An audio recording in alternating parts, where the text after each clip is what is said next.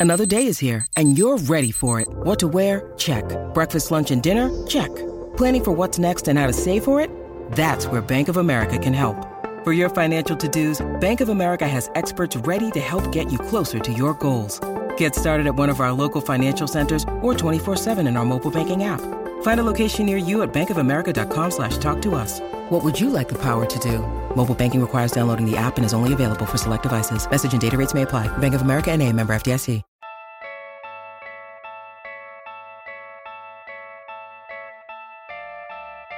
Has Luke Walton lost the locker room? Who are the surprise breakout players this year? Will the Cavs make a deal to improve their roster? The only question left is say it with me, you win.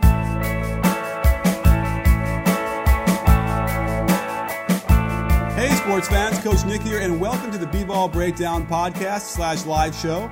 Uh, I I think that we have another issue. We uh, Wirecast is giving us some problems, so we had to go back to Skype, and of course, it's frozen. But you can hear you, Dave. Is that right? Uh, I I think people can hear me. I hope they can hear me. Um, I, I think yes. I, I can hear you, and I that's would the not most want important to. thing. Yeah, I would not want to deprive them of hearing my voice. Yes, and so we'll have to just sort of focus on the fact that you're looking down uh, in a very pensive look, like you're, you're you're considering what we're talking about very deeply, uh, and well, that's fine. So, uh, at any rate, um, let's get into it. Let's talk a little bit about the, the NBA, shall we? We also want to make sure we're going to cover all your questions uh, in the Periscope comments and even on Twitter if you want to ask that. So let's break down. Let's get into it. Uh, we're going to talk. I think we thought maybe to begin with we can briefly mention some thoughts about Lonzo Ball and what he was saying uh, uh, in the news within Rick Carlisle's response. Uh, do you want to take it off first? Oh, you mean LaVar Ball? What did I say? You said Lonzo. Oh, I did. Okay, LaVar Ball. Forgive me. Yeah. So uh, Le- LaVar basically uh, intimated that that Luke Walton is losing the locker room. That nobody wants to play for him. That, that that's the exact quote uh, that kind of caused the firestorm. Now, I I have actually brought this up with you as well. Uh, and in addition to other folks, that it's weird to me that a team this young is having team meetings, and you know it, it. It's sort of like there is a huge amount of dysfunction going on in the Laker organization in general. I think the way the front office is handling things is a little weird. Uh, it you know if you've got these young players, what incentive do they have to play for you when they know? You know, it, it's not like you're dealing with veterans that know they're on the way out. You're dealing with young guys that know they're on the way out. All right. Well, you're talking And about that's like different. Julius Randle. like Julius Randle and stuff like that. So, um, you know, eh, I just think that the way that they're kind of stringing these guys along is not great. Um, and I think eh, like the best thing that could have happened is if if Lakers front office would have just kept his mouth shut. Uh, and I don't mean like right now. I mean just from the time they took over. Okay. Um, anyway, so what you've got is uh, LaVar Ball says that Luke Walton, nobody wants to play for him. And uh, actually, I'll, I'll read the whole thing. He doesn't have the control of the. Luke doesn't have control of the team no more. They don't want to play for him. That that's a good team. Who you know they lost nine straight. Uh, nobody wants to play for him. I can see it. No one high fives when they come out of the game. People don't know why they're in the game. He's too young. He's too young. He ain't connecting with them anymore. You can look at every player. He's not connecting with one player. right. That's that's the that's the thing right there. Now, here's the funny thing: is I saw another interview after that where it was a lot more subdued and a lot more like eh, he wasn't really saying much of anything like that. And when I had to go back and find those quotes, it was a little bit more surprising to me because when I first heard what was going on, I quickly scurried to the internet to read it or to see what was going on. Uh, he definitely seemed to have tempered it. Someone must have talked to him after that. Um, but I also feel like, and, and you know, so his point is, yeah, they lose nine in a row. Of course, anyone's going to fall apart on that. You know, no one's going to listen to the coach anymore after nine in a row. My boys have never lost nine in a row or lost nine games in their whole high school career. Um, so, but what I did hear in the interview later on with Jeff Goodman uh, on the couch was that he hadn't even really talked to Lonzo about this. And if he's all the way in Lithuania now, like how the hell does he even know? Is he just he's watching TV? He doesn't see high fives. Like, that's what I don't understand. I think he's talking out of his ass.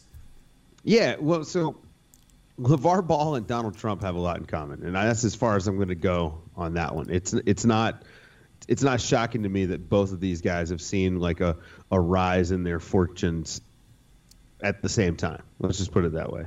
Um, so anyway, so so you had that that situation, and that's and that's pretty shitty because it puts it puts Lonzo in a terrible position. And so of course they asked Lonzo about it, and Lonzo has to you know play the the good soldier, but also the good son, and it just sucks. I feel bad for him being caught in the middle of it, and um, you know, uh, with that being said, Rick Carlisle had, you know, he took offense. Basically, he's taking offense to LaVar Ball getting as much attention as he gets, and it this kind of triggered it. Now we've seen him get a little testy about coaches and uh, being criticized in the media before. He is the president of the Coaches Association, so you know he has a vested interest in protecting his guys and, and whatnot. But um, the the the story. I don't know if you saw this. Where uh, was it? Sam Amico said that that a source told him that there were certain coaches that are going to start pressuring their PR folks to pull credentials on reporters that that do stories or interview LaVar Ball. See, that's the slippery slope part of this. I, I don't think Rick Carlisle is going to do that because I think Rick Carlisle's been around a long time. And he understands that that's not how you get things done. Right. Uh, but to me, I'd go the opposite way. I would say let's give them more access so they have better stories to report. LaVar Ball is just like, you know, if if us, the the reading populace, would quit looking at this stuff, the LaVar Ball goes away. It's not interesting anymore. You know, I, I, get you, but by the way, I do want to make sure that it's clear what Rick Carlisle was really criticizing because it looks like to me that he's really upset with ESPN Right. Les right. LaVar, yeah. and, and so what he wrote in, in his uh, the full transcript of what he had said was, uh, I view this is Rick Carlisle's words. I view the recent ESPN article as a disgrace, quite honestly. Luke Walton is a terrific young coach who is bringing along a young team, and it's a difficult task. Uh, if you don't believe it, just ask me. We're going through it now, and we've been through it last year. So ESPN is an NBA partner, and they've been a great one. But part of that partnership, the coaches do a lot of things to help them with access, interviews, and all those kind of things. So in exchange, they should back up the coaches. And I don't know if I really. That's not what ESPN's in. That's not their business, no, and that's not job. what they're in business for. So um, you know, it is news. A father of a player is, is criticizing the coach. Of course, that's going to be news. Uh, of course, they lose nine in a row. That's part of what should be in your contract as a coach is that you are going to take shit from all sides everywhere. And here's one thing, interesting thing. I didn't think LaVar really was, even though he's a loudmouth and brash and going to be all these things, I didn't think it was going to be a big issue at the NBA level. It just feels like these are adults. This is a whole new level of whatever. Uh, is it? Is it really an issue? I mean, I know we're talking about it, but is, it, is it really I mean, a thing? Listen, if I were the Lakers, I would have a strict no comment policy, and that's for every player, meaning Lonzo as well. No comment. And if you break it, it's a fine and it's a hefty fine. That's where I would go with it. No, we have no comment on LaVar Ball. That's it. That's that's the point that you're at because it is a distraction. It's a this is a young team. They're they're not a good team either. They're going to be bad. Um, but who's going to like this summer? What free agents going to want to come join that circus? You know, well, and you look at uh, like think about it. Like people are thinking LeBron James is coming there. I'm sorry, man. LeBron's not dealing with that kind of mess. That just ain't going to happen. That's interesting. So you think that LeBron James and everyone we you hear, and I even know LaVar was saying that that uh, that LeBron is going to go to L.A. to the Lakers. You think that that would be a, a, sticking point for LeBron, where he simply wouldn't go because of the father? I don't think I don't think LeBron is going to be kept out of L.A. because of Le, LaVar Ball. Like LaVar Ball is not going to dictate anything to LeBron. But what I mean is, if you look at how the organization is mishandling this it's not exactly painting this picture of an organization that's like professional and ready to roll. They've obviously got some culture issues. I mean, you don't lose five years in a row like they have and not and not have culture issues, but but then with this other stuff now happening and they're just doing a terrible job taking care of it. Um, I, I, think that you know there's a, there's an issue, there's a problem. Uh, and the one time that LaVar has kind of crossed paths with with LeBron, LeBron kind of sunned him. So um, you know, I, I I, am just I'm not saying that LeBron's not going to go to LA because of LaVar Ball, but is not going to get him there. Uh, okay, fair enough. I mean, we could talk about that for a second as well, uh, as far as the, choice LeBron would make to go to LA, which I would think would be. Uh, I mean, there's a narrative there where okay, if he goes there and he wins, okay, now he's won in three different teams, then that's ama- that that maybe gets him over Michael Jordan or something like that. Uh, but geez, Louise, he wants to go into the Lions den where he's going to have to deal with, you know, Houston and San Antonio and Golden State. Uh, you know, there's nothing like that in the East. It's it's, it's like I, I can't understand why he would ever consider going to the West, no matter what. But I mean, unless he was going to join the Warriors or join the Rockets. Um, oh my God! Could you imagine if somehow like, yeah, he went to the Warriors? Yeah, I mean, you know, again, that would be it would be fun uh, to some degree, but it also, yeah, that would just be it. They, the, uh, LeBron going to the Warriors, and I don't. By the way, I don't know what that means. That must mean Klay leaves or whatever. That that they'd still win eighty games or something crazy like that. Yeah, yeah, it'd be crazy. So, It'd be insane. Well, let's. We have a question about Lonzo Ball's shot that I wanted to get in there by R Hicks, uh, who was asking on Twitter and here. Uh, you know, the last eight games, and I could probably go back even farther. L- uh, Lonzo Ball is shooting 42.9 percent from three on seven attempts per game. And if that ain't elite and that ain't you know something to look at and go okay, then I don't know what is. And so we've talked about this before, and there is a, a, some subtle differences I think with his preparation um, that have helped his rhythm. So you know I, I, think we had said it was a matter of time until he can get comfortable and make them. I think here we are where there is no need to change what he's doing mechanically much. I still worry about his margin for error uh, with his shot. That was the one thing that you and I actually talked about. We were like, the shot itself is fine, but the margin for error just is very slim. He uses a lot of his offhand, uses a lot of his thumb. Um, and, and, when you do that, like uh, Steph Curry is like the only thumber that does it almost perfectly every single time. Oh, wait a minute. Well, let's okay. We can fight right, about this. Okay, I mean Larry Bird, I guess. Yeah, well, no, there's a lot of thumbers out there that were really good shooters that haven't well, Larry been able Bird, to figure it out. But all right, but I mean, you know, I mean, listen, if you want to talk about, about, high volume stuff like that, you know, but when you're looking at his stuff, the, the, thumb is probably the last thing you might look at as far as what he's doing and how he's shooting. oh, no, no, no. yeah, absolutely. Um, you know, but uh, you know, the biggest issue I had was that he was leaning forward um, on as he's bending his knees down to go up, so his torso was almost in front of his feet, and now he's got to kind of slingshot back the feet, and everything was getting, you know, the, the rhythm was off, while the upper body was waiting for the feet to come back and flow forward. Uh, he, he wants to shoot it, but he has to wait, so his whole body was out of rhythm, and we, they, he's adjusted that a little bit more, and uh, it looks it looks better. And so, you know, over the last 10 games, it's 40%. I could probably keep going back and see, but certainly there's a real trend here to where he's feeling better about it. The rhythm is there. So, again, I wouldn't touch a thing with it right now. Let him finish out the season and see where we get on a 30, 40 game sample size and figure that out from there. Yeah. And his off the dribble, they, they've got him taking a good hard dribble going right. They've got him taking a good hard dribble to get the ball up, and that's helping his gather quite a bit. It's, it's increasing the speed there. I still, there's some weird stuff with his hands and with finishing, you can see it. It's it's pretty apparent. But uh, with that being said, he looks a lot better now than he did at the start of the season, which is what you expect. And um, yeah, he was not. I, like we know he wasn't as bad as he started out. Right. Right.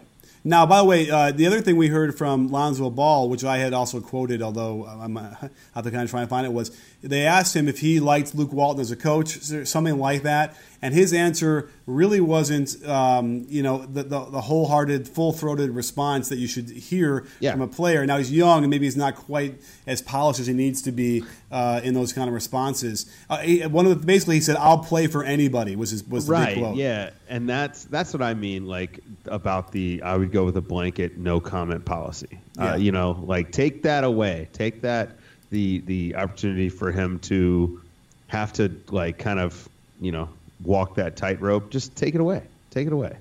Yeah. Yeah, right. And you know, and, and someone say, "Well, what was he supposed to say?" I said, "Well, you know, what you generally learn when you get to the NBA is that the, the kind of answer to that is, you know, uh, uh, I, I, he's a, I respect the coach. He is the guy in charge. He's working as we're all working as hard as we can as a team. You know what I mean? Like those are the phrases they give you to say. And like you know, I don't. I'm assuming they would have given those to Lonzo too. And uh, when you when you kind of anything short of that becomes a non uh, a non answer or becomes a the opposite, which is like obviously you don't want to play for him. Um, You know, and that's that's not good either, and that's all. That's basically what these writers look live for, right? I mean, they're looking for those kind of answers, and they can write a whole uh, 500 word treatise about how he's he wants Luke Walton to be fired, which is probably not even close to the case. Right. Exactly. So anyway, but that I'm I'm I'm tired of talking about the LaVar Ball stuff. Okay, me too. Well, what else yeah. we have on tap? Any questions uh, that's flying through the Periscope? Um, we had a bunch on Twitter. Let me. Uh, oh, okay. Yeah, let me pull those up. The Periscope, people are watching, but the chat is not. Well, we'll get your lit. questions in. Uh, Periscope's even easier. We are experiencing a lull. Uh, I feel like we could talk about, uh, you know, uh, Spencer Dinwiddie. Uh, just throwing it out there gets the complete and utter raw deal. Uh, I don't know if you watched the end of that Nets game against the Celtics, but it was like the refs decided uh, we're not going to blow whistle for anything and uh, it was it's and then, and then they do the two minute review and they say all the calls were fine. and it was like there was two or three horrible calls down the stretch that they, they without question should have uh, acknowledged they were bad. And I, so I don't even know if we should even bother looking at the two minute report anymore. Uh, yeah, I, I, think I'm kind of with Draymond on the two minute report. Uh, it's it, it, might be a waste of, of time and exercise. Um, uh, we got a question from uh, from Brady Cloffer our friend of the show, friend of the breakdown. Brady. Yeah. What players have surprised you the most with their development this year, and what have they done to create that development and improvement? Okay, you want to go first? Um, sure. I mean, I'll, I'll go with the easy one. I'll make you do the uh, a hard one. Okay. Uh, so Victor Oladipo has has improved quite a bit. I don't know what he's done to to do this. Um, oh, well, we know what he's his, done. His we kind of talked about it, right? Yeah, yeah. His off the dribble uh, shooting has improved quite a bit. He's uh, he's got the ball more in his hands. I think that helps a lot. And he he lost weight, got his body in better shape, and I think he's just conditioning in general is kind of helping him. Um, and conditioning and health that was kind of a big thing. Remember, he hurt his wrist last year. We saw we saw an improvement, and he hurt his wrist last year, and um, and now we're kind of seeing like I would say we're seeing a little bit more of the fruit of that improvement that we saw the start of last year. Yeah, um, I, am gonna yeah. throw this out there because I was talking about PEDs the other day with a bunch of other players in the, in the context, and all I could tell you is that they had that picture side by side for him, but when he started working out, and then like three weeks later, he was really much more cut. And I don't. I, I mean, I, I talk to some people who think that that's it's possible. You know, there is one way to do that where you go no carbs, no whatever, and you work the work out every no day. no carbs, no sugar. But uh, I'm very dubious, and I'm also, you know, he gives credit to Russ, and Russ I think has a bit of a cloud over his head as well for that kind of stuff. Uh, I think with his kind of recovery from the things that he recovered from so quickly and so uh, you know effectually that it's like you know, I mean, they asked Derrick Rose, you know, back in the day in 2010 to 2011, what you know, on a scale of one to ten, what he, how he, how much of a problem PEDs are. I believe his answer was 11, and so I think that, that that's a really un, undetected or unreported story. And um, I think that there might be something there. I, I, don't want to get all cynical in the middle of the season here, but uh, I, I just thinking about the other day. I mean, even remember when LeBron, after they lost to the Spurs in, in, in Miami, and like three weeks after the season, he looked like a, war, a World War II survivor, and he claimed he just had gone off carbs himself when you know you don't drop you don't dramatically change your complete complete the way you look that quickly you know short of stopping your training you know i don't know um, yeah, I'm not going to touch that one, but okay. Uh, I, I mean, I, I, think that we we would all be naive to think that NBA players are not using PEDs, um, but I do know that drastically reducing carbohydrates, like to the point where you're in, you know, ketosis. ketosis. Yeah. Can in three weeks you can do that, and and remember these are these are top level athletes, and they've got world class training staffs and all these other things. So um, I don't think the tr- the three week transformation we saw from him wasn't crazy. I mean, you you lose a ton of water weight, and so essentially what you see when you see more definition and stuff is is that that water is gone. Um, it's one of the things like bodybuilding competitions, like that's why they use diuretics and things like that. Um, yeah, so okay, I, am not. You know I'm what? You're right. You're, I, I don't want to light it up completely. You, you, you, there, that is valid and, and as well, and that, that's possible. I mean, there's there's definitely a path where that could happen, in, you know, normally as well. So okay, fair enough. Um, but I'll, I'll jump in here and I'll throw out Spencer Dinwiddie, friend of the breakdown. Mm-hmm. Yeah, uh, is really becoming a, a full fledged, legitimate, like upper level starter in the league. And what he's missing now is the kind of respect that a, a player like that deserves. Uh, and then down the stretch against the Celtics was really, really bad. Uh, he, he went to the hole hard and got hammered and no call uh, down the stretch. And then they called another foul, I think it was on him uh, with Marcus Smart, that was also the Phantom. So, uh, but, I mean, he's been playing really, really well. And if you give me a second, I'll even tell you what his numbers are. But um, he's been, you know, and by the way, one of the keys for his transformation is just sort of like just being more aggressive offensively, not not being as, as passive. So he's averaging 13 and six, and he's shooting 36% from three. He was actually higher than that for a while. Um, but he's just running the team, so it's been really nice to watch as a, as a guard as D'Lo went down, and he comes in there and fills in, and they're uh, and they're doing okay uh, for right now for Brooklyn. So that's that's one guy I would definitely spotlight. Anybody yeah, you know their defense, their their defense has been kind of crazy uh, the last few weeks. They've been like top five defense for like the last three weeks or something like that. Kind of oh, crazy. Okay. Yeah. Well, I saw some really good defenses certainly against the Celtics really good team defense, rotations, energy. So yeah, whatever they're doing over there is, something is happening, and they're and they'll continue to get better. Uh, you know, right now they're 15 and 24, and they're struggling, but um, you know they're they're competitive in a lot of these games, and that's going to make their pick, by the way, uh, a real issue for the um, Cavs. Wait, yeah, the Celtics. Well, wait, wait, the Celtics. The Cavs have the pick. The Cavs have their pick. Yes, sorry. Yeah. The in the wait, which trade was that? That was that was the Kyrie trade. Okay, right. Yes, the Celtics had the Nets pick to give it to. So, yeah. so that's an issue, right, for the Cavs. I, I, think I think Dinwiddie is a guy that might that we may see traded. Um, he's on on a great contract and signed through next season.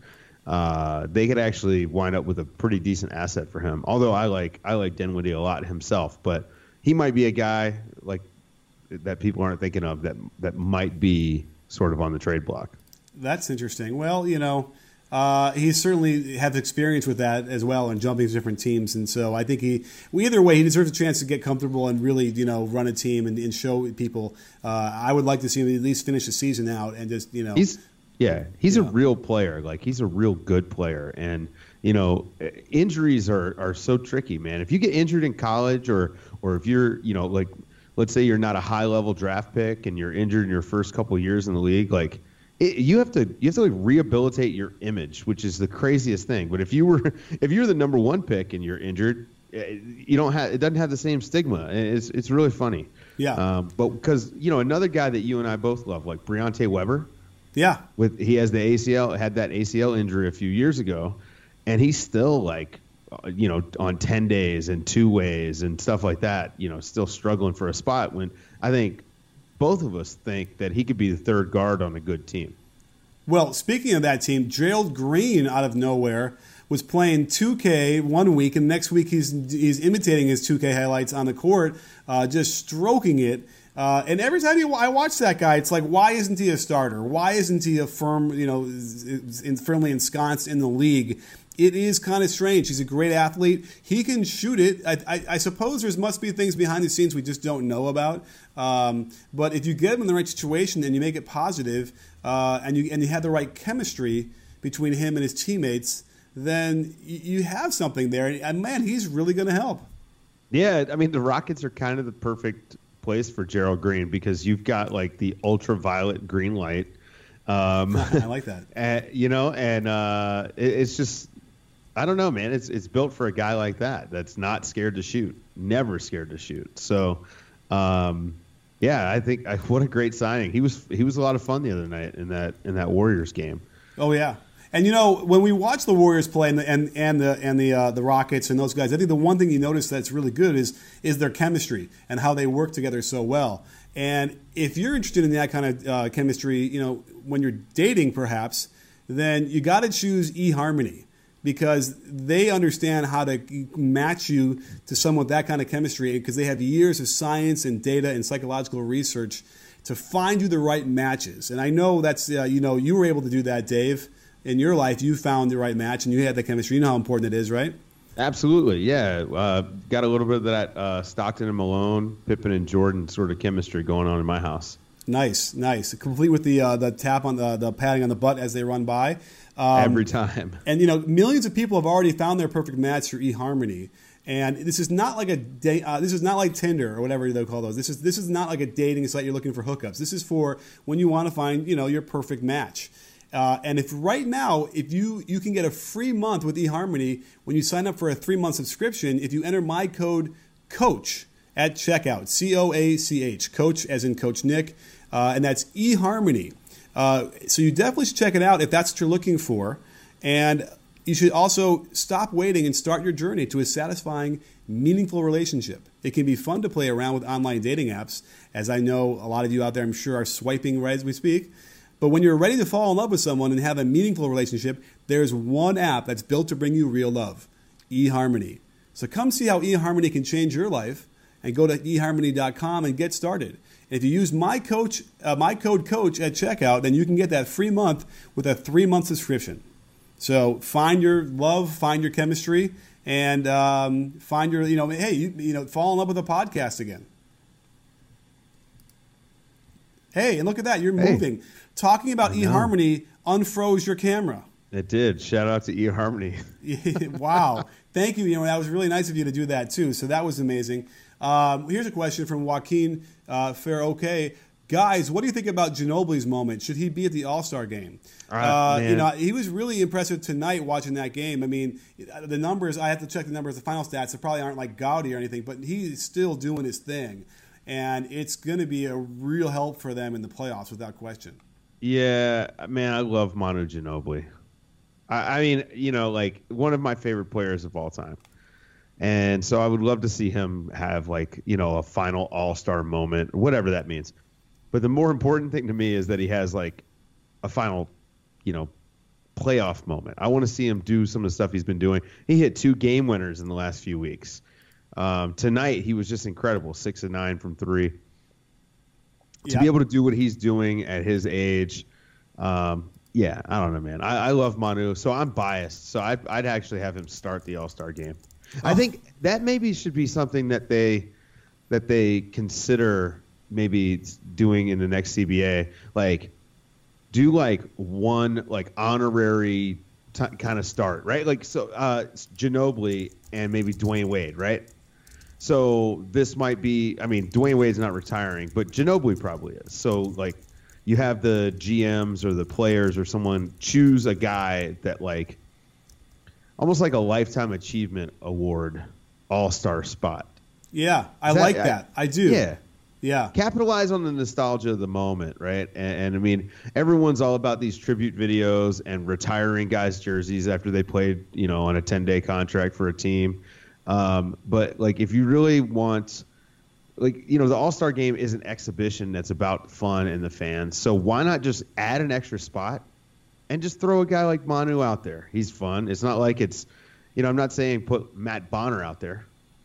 You know what I mean? Right. No, uh, but no, it's a great place for like Dirk and Manu. Yeah, exactly. And and yeah. like Wade. Yeah. Although you know Dirk and Wade are still getting voted in. It's kind of. Yeah, I mean, you know what? I'm so confused right now by the whole process because I know voting from the fans is not the hundred percent. Yeah, it's like twenty five percent or something now. Right. Well, what's the rest of the seventy five percent?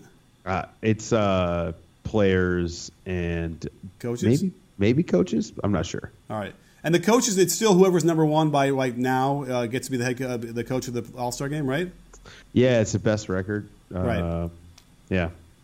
Okay. I don't know. Anyway, I don't really care a ton about the All Star game, but you know, if you're going to have a thing that's like basically only exists for the fans, um, then then maybe throw some fun stuff like that in. I, I, also wish today I was watching on YouTube. I was watching when they used to uh, play horse. I watched Pistol Pete and George Gervin, and I think that's kind of a cool thing, man. Like they could bring something like that back.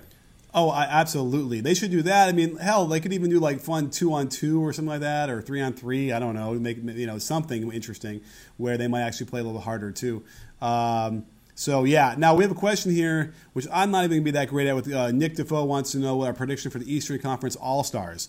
Um, you know, I don't know. We, I know, I know, DeRozan is going to be on there, right? Yeah, I think I think Kyrie, Demar, Giannis, LeBron, and Embiid. Okay, I can go with that. Yeah. And then we got what KP. Yeah, I think Porzingis probably makes it. Uh, I bet Ben Simmons makes it. Yeah. I wouldn't be shocked if Jayson Tatum made it, just because Wow. of the buzz around him. I think Horford makes it. Uh, John Wall, Bradley Beal, Sure. maybe Kyle Lowry. I don't know. I'm probably I probably already named like 12 guys, 13 guys. So Yeah. Um, yeah, I mean, but there's a bunch of guys that are deserving. It, it- like it's funny, man. The, there's a lot of guys having really good seasons this year, and uh, I'm here for it. I'm, I'm glad. For sure. Uh, Yeah. Here's another question. Uh, let's see here. Yeah, I forgot about Oladipo. Oh yeah. Oladipo, Oladipo. gets a spot. Oh man, it's Yeah. crazy. Uh, do you believe the Warriors still have it easy in the West? Uh, yeah, I I mean, do.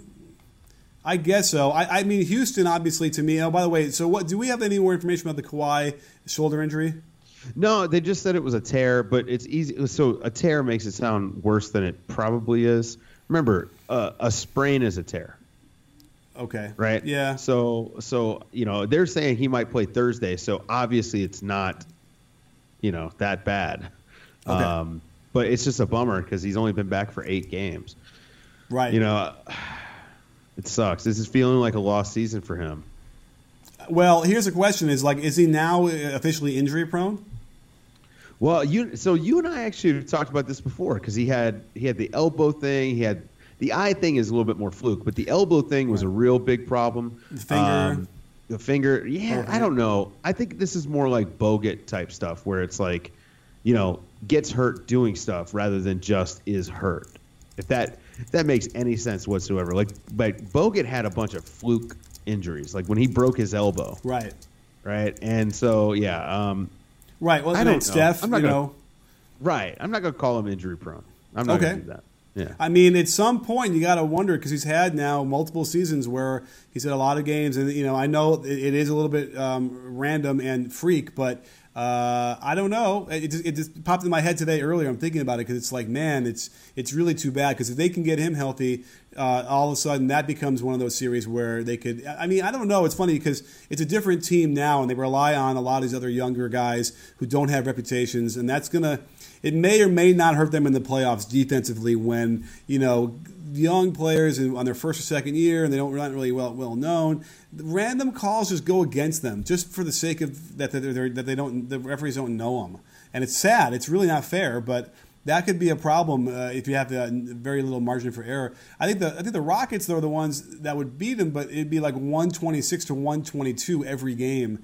Uh, it'd be wild, and I can't wait for that to happen. I'm sure it will. It looks like in the final, the conference finals, but um, I don't know. I, I, don't know if it's going to be that much easier. I think it'll be a little bit harder just because it's also, you know, the fourth year in a row that they're having to try and get there.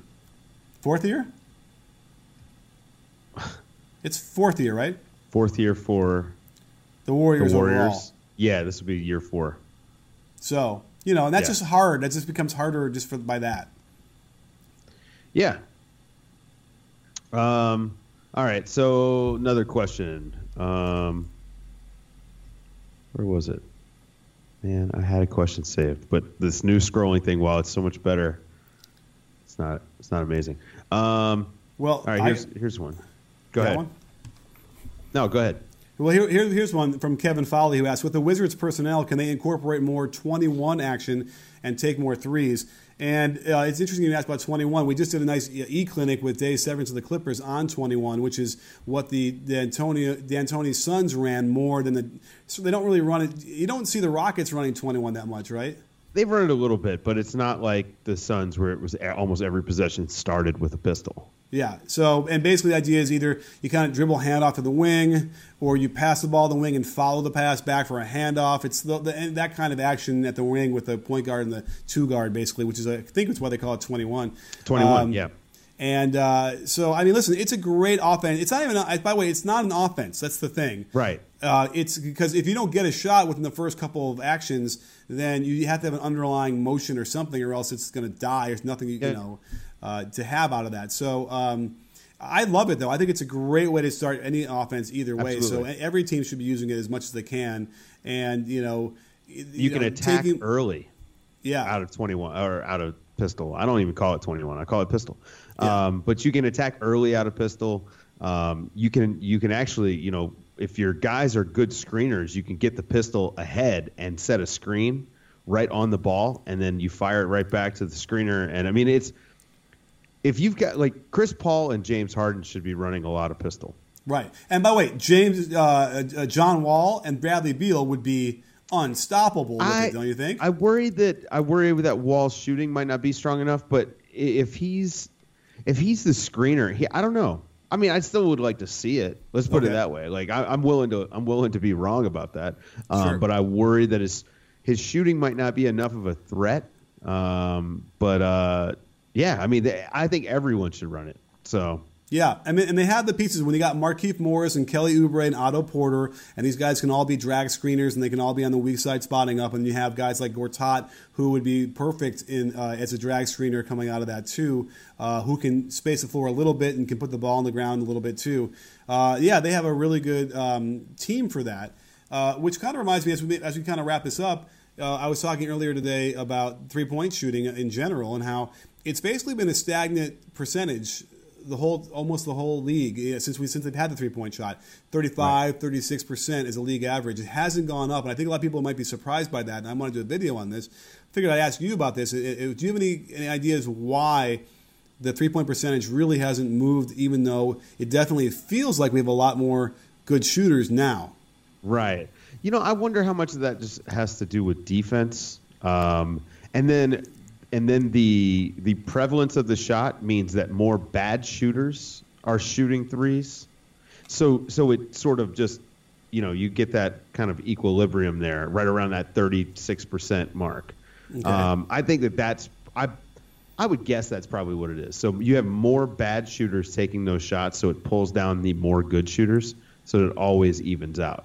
Uh, I would say that's definitely part of it. I also think that even the good shooters take bad shots. And Some that's the other thing. Well, they're taking tougher shots for sure. Like, I mean, I bet that off the dribble threes are probably they're the most prevalent now right. than, than they've ever been. So um, yeah, I think it's just that it, you know it's weird that it settles right around that 36 percent mark, and we don't get these like big spikes. Like we haven't had a season where where it's like 39 percent. Yeah, uh, that is weird. And, I, and I, my, my theory would be, and I can do a video on this too, I think what I'll do is if they could just eliminate like 10 to 12% of the threes they're taking, and these, these are the ones that are like one pass up in the pass, it's not a drive and a kick, it's not a kick out from the post up, it's not a uh, offensive rebound to kick out. Those, if you get rid of some of those, and they're not all, by the way, a lot of them aren't even off a dribble. I think there's a lot of really bad ones that are just really contested off the catch if you can get rid of those and get better shot selection out of that and better just better conceptual uh, uh, a concept of like what a good three is versus just like well we need to take threes we're going to take them uh, I think that then we would finally start to see a little bit of a thawing out of that and it'll go up. Uh, but I don't know if it's ever going to happen. But it would be nice if we finally had 15 teams in the league that really stressed how to get good shots. I'm not so sure that the coaches there even stress that. They simply say, we need threes. Right. I mean, this is where you and I talk a lot about leveraging the corners, um, having those off-ball actions. Um, you know, this is, and I, I know that I'm going to get killed because I'm going to talk triangle, but some of those triangle principles where you work the strong side with the with the goal of getting like that lifted shooter on the weak side only instead of mid range you want threes and so stuff like that and that's important and the good offenses do these things the other offense where offenses where it's just a struggle, that's those are the ones where it, it just seems like it's like just shoot the three. And I froze again, and I froze in like a really weird, like it looks like I'm trying to take a bite out of the microphone. So yeah, that's not too bad. There's worse ways ways to freeze. Uh, you know what? There's some good questions here. I almost feel like maybe we'll go over and we'll do over overtime here, and like maybe trim it out for the podcast. But yeah, um, let's let's do it because there's some good questions here. Um, uh, wow, they came in a flurry here. So let's let's get. Um, what do I think about Miami's nice little stretch they've been on? This is from Brian Carrico. Uh, what do you think about Miami? Because they've been really not talked about at all this year and sort of completely in the shadows in a weird way. They shouldn't have been this, as bad as they are. Yeah, you know, I watched them today uh, against Utah, and, and they came and, and, you know, they won the game there at the end. And um, Josh Richardson is very impressive to me. That dude is a basketball player. He's a great defender. He gets stuck guarding threes a little bit too much, but you know, I, I think that he still can can kind of hold his own. Um, Kelly Olynyk has been really really good for them.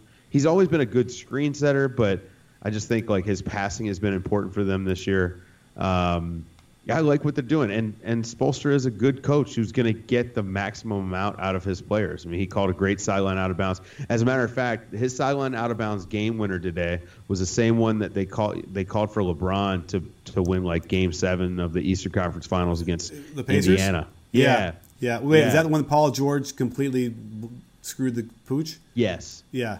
Uh, yeah. right. Uh, a little like a zipper or something like It was that. a right? Then it went to the zipper, and then and then yeah, nice screen, and then you catch the big, who's coming up too high, and uh, Richardson actually hit a nice little, just a quick hesitation, just Yeah. to freeze the big, and got got him on his back hip, and it was done. Yeah, Um, it was such a. I mean, it was a really hard finish. I know it was like a layup per se, but it was Yeah. like, yeah, the guy was a fingernail from blocking that thing. Uh, and they've won four in a row. They're seven and three in their last ten. So all of a sudden, out of all that, when they weren't even in the playoff hunt, really, now they're firmly ensconced in the fifth place, a half game behind the Wizards.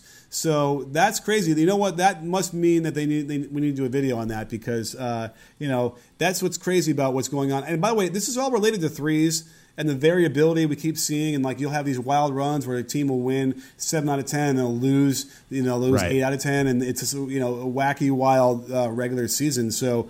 Um, yeah, I mean, because we've seen in the Eastern Conference a lot of shifting going on. The Raptors are now gone on a big run, and we've already talked about them how good they look. Um, you know what? The East is probably as good as it's been in several years.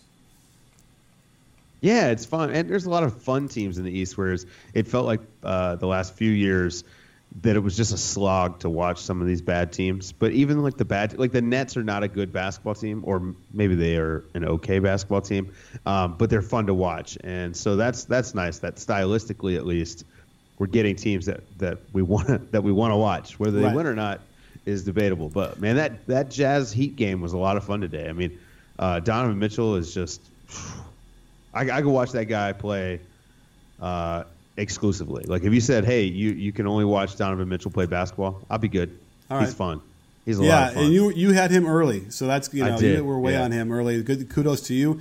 Adam uh, asks D- DJ to the Cavs, a good move or no? And that's been kind of been whispered around a lot, and I don't know. The Cavs have been doing okay. It's not like they were panicking when LeBron was demanding like more help. The other the, was it last year, whatever the year it was. Um, but I don't know. I mean, I'm not even sure how that move would work. Like, what would they trade? um, I think they would trade the Nets pick, uh, Tristan Thompson, and maybe Iman Shumpert or Channing Frye or something like that. Um, Right. Yeah, it, I don't know. Uh, here's my question for you: Does getting DJ win them the title? No, right? It doesn't. But here's what it might do.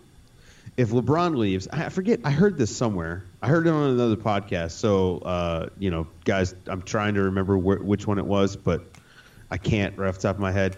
So let's say they make the trade for DJ, and and they get a like a commitment that he's going to re-sign there during the summer, but they lose LeBron.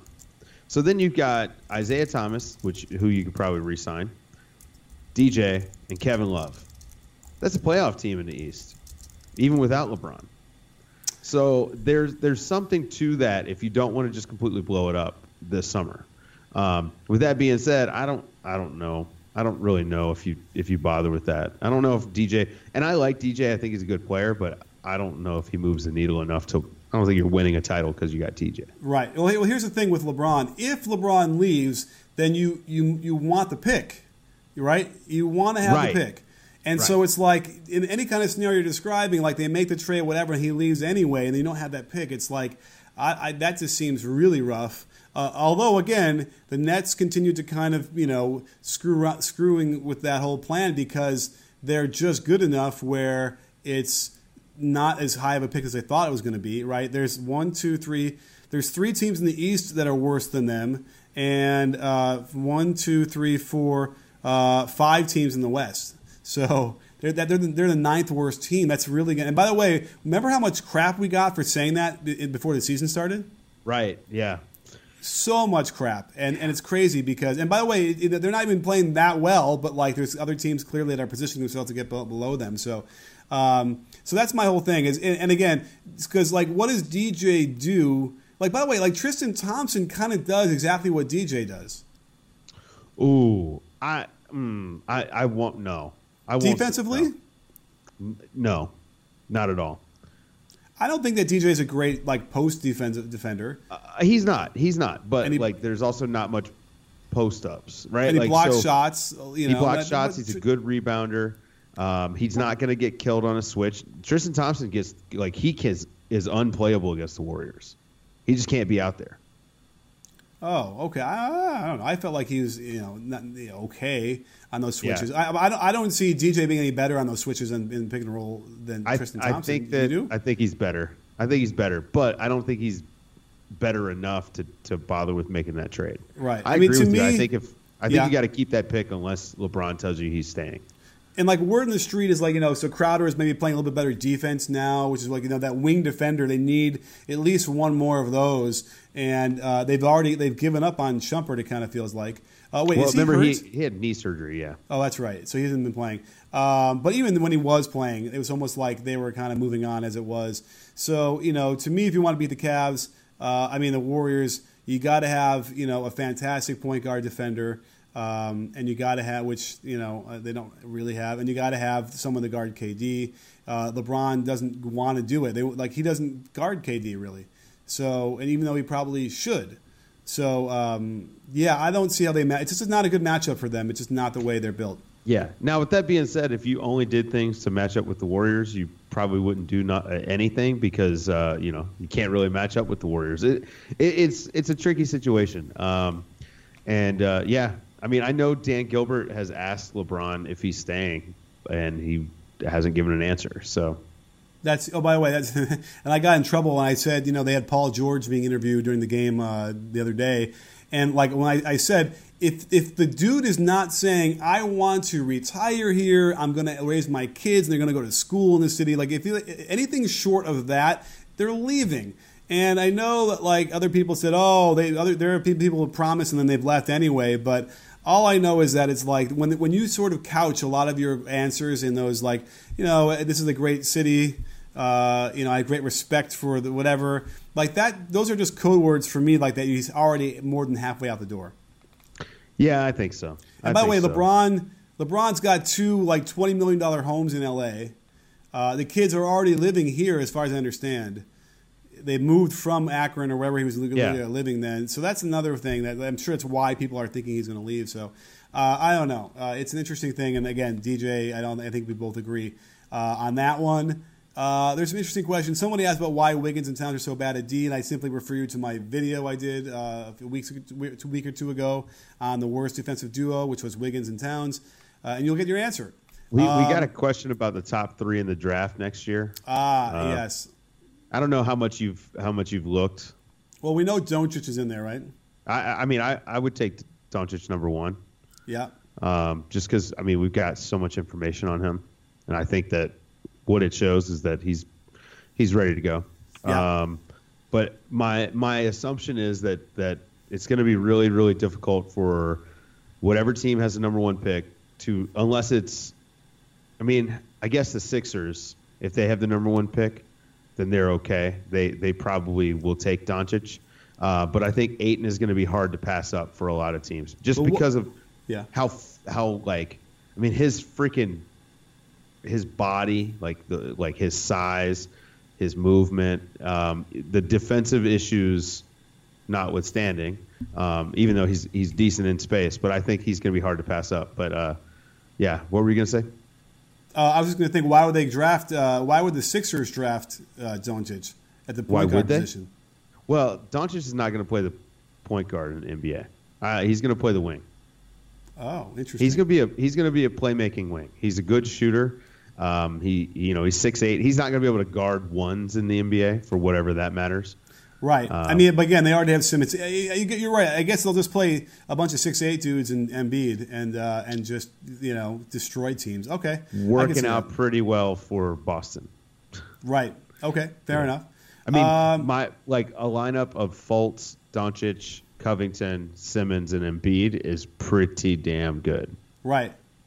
Uh, Yeah. and and by the way, you, you get rid of Fultz and you st- you put um, Saric in there. Right. Yeah. You know, and you exactly. can kinda go, if like, they don't big. wind up trading Sarge, but All right, because that's big and stretchy at the same time. It's interesting. Yeah. So yeah, they have a lot of options there. They got to just continue to you know kind of show some more progress. They did right to ship. They're back in 500 at least because I feel like they were yeah they were under 500 for a little while now. They've won four in a row. So and um, Fultz played full contact five on five today.